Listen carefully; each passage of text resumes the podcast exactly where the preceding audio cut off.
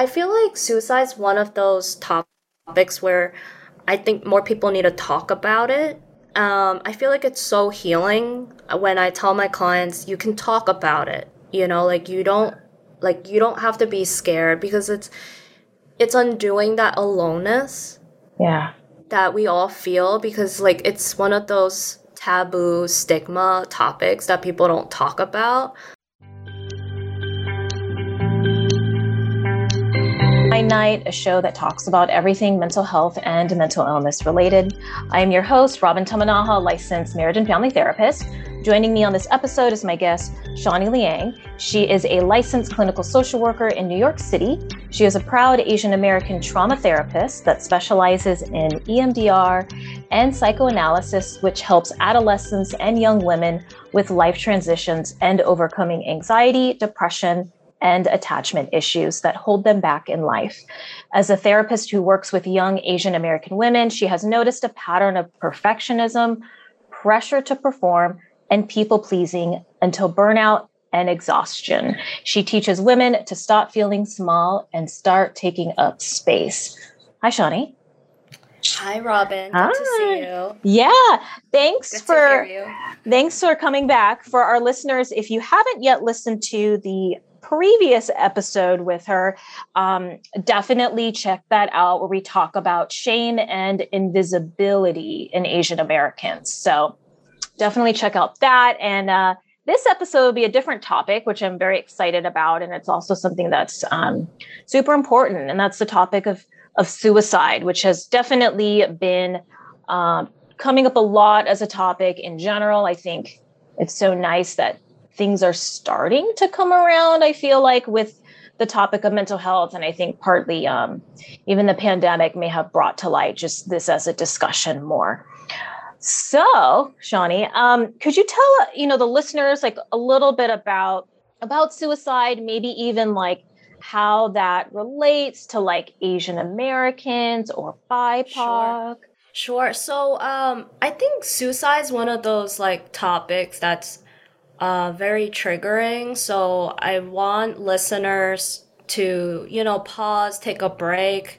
Definitely, like, if you're feeling in your body, like, oh my God, this is too overwhelming, um, go, go out for a walk. You can always come back and finish listening to this another time. Um, so suicide's a, a very dear topic for me, because my first job outside of Um, so I was a social worker first before a therapist. My first job was at a suicide hotline, uh, but it was a very special place because they only hired licensed uh, clinical uh, um, providers on the hotlines. So it's not volunteer work, and they trained you really, really well. And I felt that it was such a nice, like, first job, because I met such amazing people. Uh, I'm still friends with a lot of these coworkers who are in private practice, and I learned a very like essential skill, you know, how crisis intervention, suicide intervention, that I think really prepared me for working with Asian Americans. So Robin, um, last week I saw an article um, online saying that Asian Americans are the highest racial groups in America for suicidal rates from fifteen to twenty-four. Yeah. And so for, um, you know, for the listeners too, like I always kind of go through this, you know, and us being, you know, A P I therapists too, I think for me, a big thing is like the cultural lens of that. So like for someone who is like A P I, like what would be like kind of the signs or warning signs like for A P I that they may be going down that road, or that there may be some like suicidal ideation happening? What would it look like?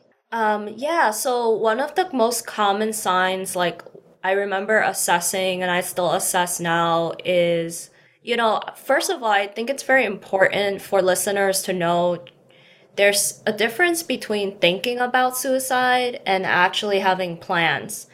Thinking about it uh, doesn't mean you're in complete danger. It's only when you have a plan and you can't stop yourself from doing it, um, that's when you're considered active, or that you should tell your therapist or tell friends to kind of help you. But one of the, I think one of the common symptoms that I hear from callers when I've, you know, started my career was that they're in a lot of pain, you know, and there's no way of getting out. Um, you know, whether it is uh, a situation where um, they have cancer, they're gonna, you know, or the poverty, you know, it's like some circumstance or maybe trauma. They went through very intense childhood trauma, and they, you know, their personality changed. There's a lot of triggers. Anyway, the list of causes are so long. Um, but I think in general is a feeling of hopelessness, uh, lack sense of purpose, and just constant rumination of it's almost, suicide almost became kind of like a coping skill for people to just like, okay, this is a way, this is like my last, last backup plan to get away from this life or this reality, this situation that I can't get out. Mm-hmm. Kind of like that, um, not really seeing the light at the end of the tunnel, maybe. No light. There's no yeah. light at all. Yeah. And then what is around or what is happening, maybe um, things that they feel down about, um, or maybe aren't, you know, a certain way that they would like, kind of that defeating, feeling defeated. Yes. Um, you know what's really interesting? Um, I was watching this Netflix special with um, Deon Cole. Um, he's the guy that actually uh, wrote and helped wrote Black-ish. Um, it's a great show if you guys um, want to learn more about, you know, interracial kids, like growing up and what's that like. Uh, but anyways, he was joking how, you know, people are killing themselves because, and, you know, I, my wording might not be correct, but, but he was just, um, the gist of it is that, like, we need to love ourselves more. And I started thinking about that for, for a long time. Is it, you know, what is the cause of suicide? You know, this is something that a lot of researchers study, but we haven't really, like, figured it out. And I thought about that, too. Like, is it because we don't have enough love for our, ourselves? And I think it's not, it's not really true. I mean, there's also other factors. Um, there's systematic racism. Um, people are born with in situations of poverty where they can't, like, socially, economically get out of. Um, it's not just love. There's also mental illness. There's depression. Um, you know, people are born with, uh, you know, maybe like schizophrenia, depression, bipolar, and that requires a lot of medical care, a lot of therapy, and you can't just love yourself and or pray to God to to you know pray away the mental illness. Mm. But but I just like I really like comedy. I like it. That's one of the way I I cope with um like my job, my career as a therapist, and that I I guess like that that made me really think about it. Like, is loving yourself enough to to not hurt yourself? Mm-hmm. I mean, there, I think, I want to know, like, what do you think as well, I, Robin?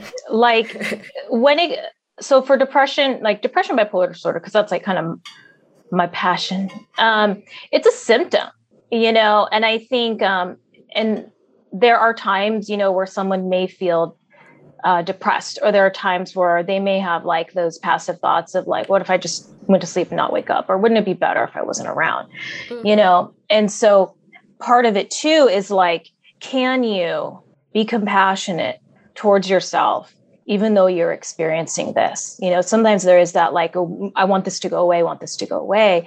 Um, but at least, at least when, within the case of like depression and um, especially bipolar disorder, being that it's episodic, sometimes that's like a part of the episode, you know? And I think for me, you know, at least as a clinician, it becomes like, at what point is it, like you said, like, is there an intent? Is there, you know, a plan, you know, and that's, is it more active or is it more passive? I think for me, it's very much trying to have it managed so that it, it doesn't become in the active realm, and then what we can do so that it doesn't get there, kind of a little bit more pre- prevention in a way. Um, but, you know, going to what you said too about these other factors, there are many. There's like, you know, the racism. I know the pandemic, it was just when it came to just sadness in general and even anxiety, um, things were so all over the place that how could somebody not feel like this loss of purpose, or that things are just like unpredictable, or where do I go? Like, how do I see a way out of this? So um, I agree. And that it is so much more of like, you know, just, um, just loving yourself. Like, I think if it was, if it was that easy, you know, then maybe um, that that's kind of minimizing, I think, in a way, the other, the other factors that make, that compound the whole thing, you know. And what I think what we know about like depression or even, you know, suicide, when we look back, is um, there's mo- there's a lot of layers to it in how someone may kind of get to that point, rather than it's just this one particular thing. Sometimes it's a series of events. And I think those series of events or those, those signs were things along the way. So for me, it's like, let's identify those things along the way as they're happening, so maybe it doesn't get to that point, you know. Yeah. But kind, does that kind of make sense? I don't know if that made sense. No, that makes a lot of sense. And I, it was really nice to kind of like hear um, your perspective of it. You know, there's many causes. I love what you said, you know, seeing it as like a symptom um, instead of seeing it as a problem, you know, like, oh, okay, this is like a warning sign that like um, my, my friend or my, Um, my partner or my client is in this stage, and, you know, like seeing as that's where she or he's at, and like how I can help, help mm-hmm. them instead yeah. of seeing it as a problem. I, you know, like, I feel like suicide's one of those topics where I think more people need to talk about it. Um, I feel like it's so healing when I tell my clients, you can talk about it, you know, like you don't, Like, you don't have to be scared, because it's it's undoing that aloneness yeah. that we all feel, because, like, it's one of those taboo stigma topics that people don't talk about. Mm-hmm. But I feel like it's preventable. I remember my professor, um, and if she's listening, it's Professor Irene Chung. She's one of the uh, person I looked up to. I was about to quit social work, but but she was the one that, like, got me to stay, because I looked up to her. And anyway, she was uh, sharing this story um, about how she was, she does a, she actually wrote a book about suicide and Asian Americans, a really great book. Um, but she studied it, and she said that most of the time people that want to die, it's a fleeting moment. And this man that she interviewed, um, as he jumped out, um, he survived. He's a jumper. He jumped out. Um, as he jumped out, he realized and very quickly that he didn't want to die. Mm-hmm. And he survived after the interview. So, so like, I think it's important for the listeners to also know that if you are suicidal, like, that might come and go and might pass. And sometimes you just need to not be alone and have a friend, or just have like a distraction. Mm-hmm. Whenever I have... um. Because I hear, I mean, this is, I wish it was more openly talked about so that we could, you know, minimize that aloneness. And, and this is a topic like I talk about like literally every week, you know, just the population that I serve. And when it first comes up, I always like really validate my clients for talking about it, because this is not easy. And two, mm-hmm. empowering them in like, okay, you identify like something doesn't feel right. And, and, and you're like now taking a look at it. Like, this is a sign, you know. I think of it like as an alert, kind of like when your a light goes off in your car, like, hey, this is happening, you know, pay attention to me. Let's kind of delve in to see what's happening here. I always say like, you know, that it's amazing that somebody had, um, given themselves that, like, kind of just really out of curiosity, um, and, and looking at it and talking about it, because if it's not talked about it, it's hard to know, it's hard to do something with it. You know what I mean? And I think when yeah. someone is in there in alone with it, um, part of their, part of it is rumination. So then you're just by yourself and your like thoughts are spiraling. I mean, it's, it's a slippery slope and it literally just snowballs. Um, that jumper person that you mentioned, I have a book and I'm wondering if it was this, this is the same person mentioned. Um, there was a story and he's like a mental health advocate now. His name's Kevin Hines. And he wrote a book called Cracked, Not Broken. He was also on that documentary about the Golden Gate Bridge. He jumped off the Golden Gate Bridge and was one of the few people to survive and tell the story. And he talked about that. As soon as he jumped off the Golden Gate Bridge, he immediately regretted it. And and he talked about his experience and what it did to his body. What's Man, that's his a long, name, Robin? Kevin, Kevin. Hines. Um, I highly encourage, you know, you or the listeners too, to check out the book because he talks about his, his full experience with mental health and then kind of what led up to him, you know, um, jumping and then surviving it. And now he's a huge advocate. And, um, I, and now I believe they did install a net on the, on the bridge so that if someone does jump, like, um, you know, it, they, they, I don't know how far they would have to jump out, but they would, um, just fall into the net. But this was way before that. And so, but he talked about that. He's like, I immediately regretted it, but I couldn't do anything about it because I was already falling. And then the whole thing with trying to be, having to be rescued from the water. I mean, it was this whole ordeal. Um, and so I think that is very common. It, it can be, it can be fleeting. Um, but that there is help along the way so that it doesn't have to get to that point. But I do think, um, yeah, either an extremely empathetic, supportive friend, or the probably the best route is somebody who, you know, like mental health professional, like therapist, um, who is very comfortable in talking about this and probably has more of that as like um like their specialty, like mood disorder type of things, or like you you know you have experience with um with working at the crisis line. I'm I'm curious about the the um the suicide hotline. Can you tell me like what that was like for you? What, did you have any particular um, experiences with somebody in particular on the phone that like really just like kind of stuck with you or made like an impact or? Yeah, sure. But before I, I said that, uh, before I go there, I just want to say like real quick, I listened to one of your podcasts and you said, I didn't even know therapy was an option. Mm-hmm. Mm-hmm. Um, and I was just thinking like to the listeners that are listening, Listening, they probably have this like uh, Einstein moment, like light bulbs light up. They're like, oh, I didn't know talking about suicide is an option and that I can get help for it. Mm-hmm. And I just thought that would be like so cool if someone's listening right now and dealt with suicidal thoughts that, oh, I'm not alone and there's actually help and professionals that, and it's it's not like the end of the world to have these thoughts. It, it's just a symptom. But yeah, my I think my uh, my story with um, working in the suicide helpline, it's it's a real special like story to me because actually I was going through depression. I graduated from my school in social work and I couldn't find a job. I couldn't find a job. I was very depressed and um, I I started doing like a work. workshop with immigrants in the library and I came across making resources for them and one of them like came up was this hotline and I said, why not just apply?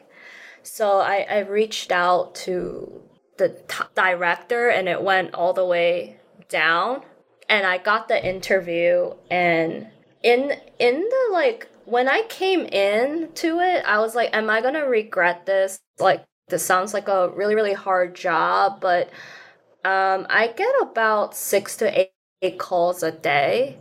Um, some of them are frequent callers. Um, so they've been called, they call like every day. Uh, some, some call every hour.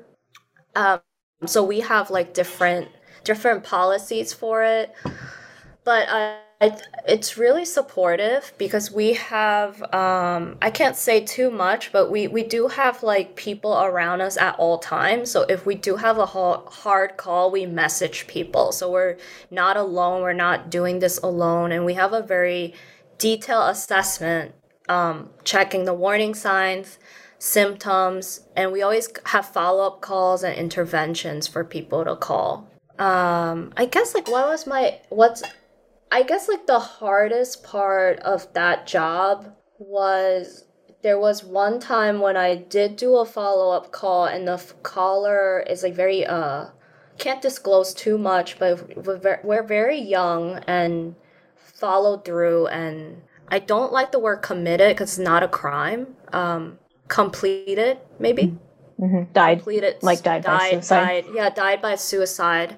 And I think that was like that one time where I really felt, I was felt re- into deep depression for like two weeks because that is one of the haphazard of our field. You know, I think about it a lot that um, one day one of my clients or a client I've had might die by suicide, and I might end up seeing it in the news.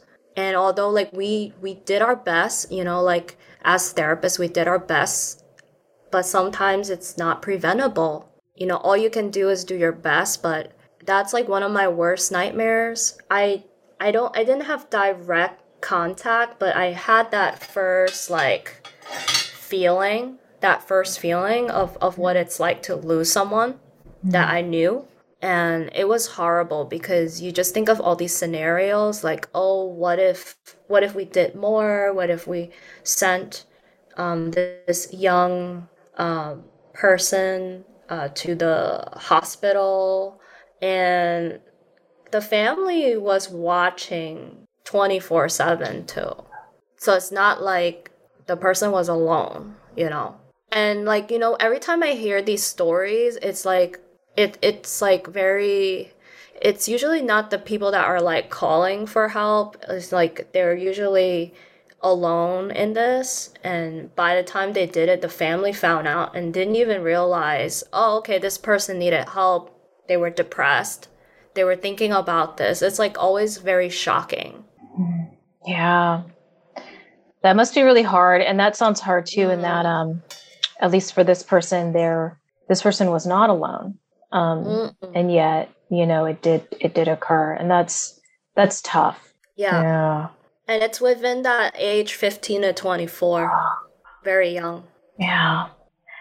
I hope um, through this episode and then all the other info out there in the world, although there needs to be more about this topic specifically, um, that people who are in this space, you know, or are thinking about that, um, don't feel so alone, you know, in their struggle. Mm-hmm. And that there may be something, right, at the light, the light at the end of the tunnel, you know, or how to, if anything, um, work through or get through some of this. I think that especially with the depression mm-hmm. aspect, it is hard. Like it's, for some, it's that like physical feeling, and then it's the rumination, and then it's this disinterest kind of like slowly kind of pulling back, you know, more and more um, to where, you know, they feel um, completely alone. And like you said, in pain, like that doesn't, and it can be very, very overwhelming,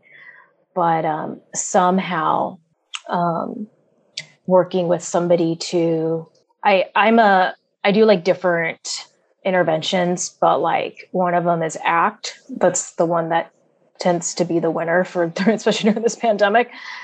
Um, mm. Whereas like, interesting, even though things are not going the way you would like, or maybe it's a diagnosis or a particular circumstance or situation or relationship or the end to one, whatever it may be, mm-hmm.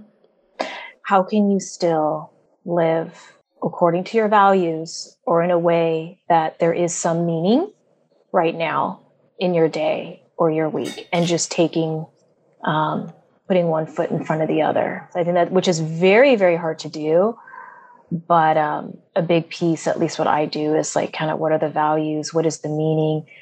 Um, how, how would you like to treat yourself given this particular circumstance or difficulty? Um, having some, some anchors, even though it is challenging and things just may not be going that great for somebody at this moment. also had this really cute story. Um, this caller, I think, like she she suffers from like depression, and she was sharing how like um she what's keeping her alive was her like overweight twenty pound cat, because like she has to feed the cat, and um if so surprisingly actually animals keep people alive. Just yeah. having having to uh, feed your cat or your dog. Yeah, it helps with like going against some of the risk factors if you have, mm-hmm. whether it's a human or in this case a four-legged family member. You know, pets are family; they count. Yeah, you know, yeah. and um, especially dogs, too, cats and dogs. I mean, that's like you know unconditional. They they you know they need you like the you know. Um, so anything that can help the person, you know, stay and like engage in something right now, and if there's a purpose to it, in this case, like a pet. Um, I've heard that before too. Like when I do, when I do suicide assessments, sometimes I actually do ask if they have pets. Um, that's actually pretty powerful, that's, honestly. Yeah. That's what we do in the suicide hotline too. We ask of like, if they have any things that, you know, well, we call it protect, mm-hmm. um, protect. I forgot what it's called. Protector. Protective factor. Yes. Protective factors. Um, and sometimes like reminding them and creating, we usually call it a safety plan, you know, like just writing that down for them so they remember, because at the heat of the moment, sometimes they forget, oh, I have a cat I have to feed. I can't jump mm-hmm. down this bridge right now. Yeah. Gotta go home and feed her. last, uh, last question, since we're on that topic real quick. Um, can you describe for the listeners what a safety plan is? Oh, sure. So a safety plan is nothing fancy. It's just um, you write down like your warning signs. Uh, you can create it with yourself, or you can create it with uh, a clinician. It's a list of warning signs and also distractions, things you can do by yourself, and then people you can call, places you can get for help. So, for example, Uh, address of the E R, address of um, a hotline number. Um, by the way, if you guys are in New York and listening, um, there's a really great hotline. It's called N Y C Well. Uh, you can call and and a- actually, if if you are suicidal, they have a lot of interventions and even mobile crisis team that can come to your house to do like a visit. And it's usually a social worker or a psychiatrist, and they try to connect you to resources. There's also something called a respite center that a lot of people don't know. It's a free resource uh, in New York, where instead of staying an inpatient, it's free. You can stay in one of these respite centers as long as you like. All you need is uh, to get the mobile crisis team to write the form for you, or your therapist, which takes like five minutes, or just a doctor, and you can stay there. And there's like free support groups, and you get your own room, and you can just stay there and chill for a few weeks. And many callers have said they have great experiences. Yeah. I'm going to put, so there are a lot of resources out there. Yeah. I'm going to put that in the show notes, the ones you mentioned for New York, and also that right. respite. And, um, and two, I'll add to like for the listeners, like, um, and actually for the listeners, I'll put, I'm going to find a link for like a, um, just like a basic general safety plan, um, for the listeners, if anybody's curious, but you'll see on it, just like Shanni said, like your, your warning signs, you know, what are their physical sensations, emotions, thoughts. If someone was watching you, what would they notice? That may be a warning sign that you're feeling depressed or you're feeling very, very distressed. And then the coping mm-hmm. skills essentially are those things that you can do in the moment by yourself that may help provide a distraction. They don't solve the problem necessarily in what you're experiencing, but it's just so things that don't, so things don't get worse. And then also Shanni mentioned the phone numbers, whether it's actually for you know, hotline, um, or just people that you could text or go to, whether or not you're talking about anything. For sometimes it's just like small talk, and someone just chat with you on the phone about like the latest reality show, even if it's to just get your mind off of something else. So mm-hmm. you essentially start with like, okay, here's what I'm feeling now. These are my warning sounds or signs. Now, given what I'm feeling, what's the next thing that might be helpful? Is it an internal coping skill, something I can do on my own? Is somebody else need to be involved, like a friend? Or is it a little more intense where it's like, maybe I'm going to call one of those hotlines or like a warm line, or maybe I need to go somewhere. So you kind of start at the bottom and you work your way up given um, how you're feeling and the intensity that you're feeling just for that in the moment. And I always tell people to have it, have a screenshot of it, have it posted somewhere, because in the moment it's kind of hard. So if it's visual, like a visual cue that you see, you're probably more likely to use it. Or if you have a, you know, a bestie or roommate or partners or whoever that can point you in that direction, if they're like, I think you're feeling, yes. you know, you look kind of different. So, um, so I'll, I'll put that real quick. I also want to add to the listeners. Um, it also might be helpful to have something, you know, I usually help make it with my clients. It's like a survival kit with all the, it's just like a kit, like a box with like coloring pages, rocks, uh, pictures of their cat, dog. So it's like within reach, they can just grab it, uh, mu- like music they listen to. So it's like, you know, there's like, in- instead of an emergency kit, it's like a, a suicide survival kit you can just like grab, and it can have like aromatherapy oils, essential oils that you can kind of smell too. Yeah. Yeah. I love that. Okay. Well, thanks for doing this and, and being on. This is You're um, welcome. Such an I important love, topic. Love coming into your podcast. I was, I loved having you back. So for the listeners, um, can you do a plug-in for like your website and your, you know, social media handles if anyone wants to go um, and find out more about you or connect with you after this? Sure. Um, feel free to reach out to me um, at in my Instagram, uh, therapy. Dot Shanni, S H A N N I. And also I have a website, therapy with shanni dot com. Great. I'll put that in the show notes too. We have all these great resources in there. Um, so that way I'll, I'll put it in the show notes. That way, you know, people can easily click on it. All right. Well, thank you so much. Uh, thank you so much for doing this. You're welcome. I forgot that this is a podcast, so I was waving at Robin, and I, you know, I'm just like, oh my God. Oh, it's so funny. All right, take care. Thanks for listening.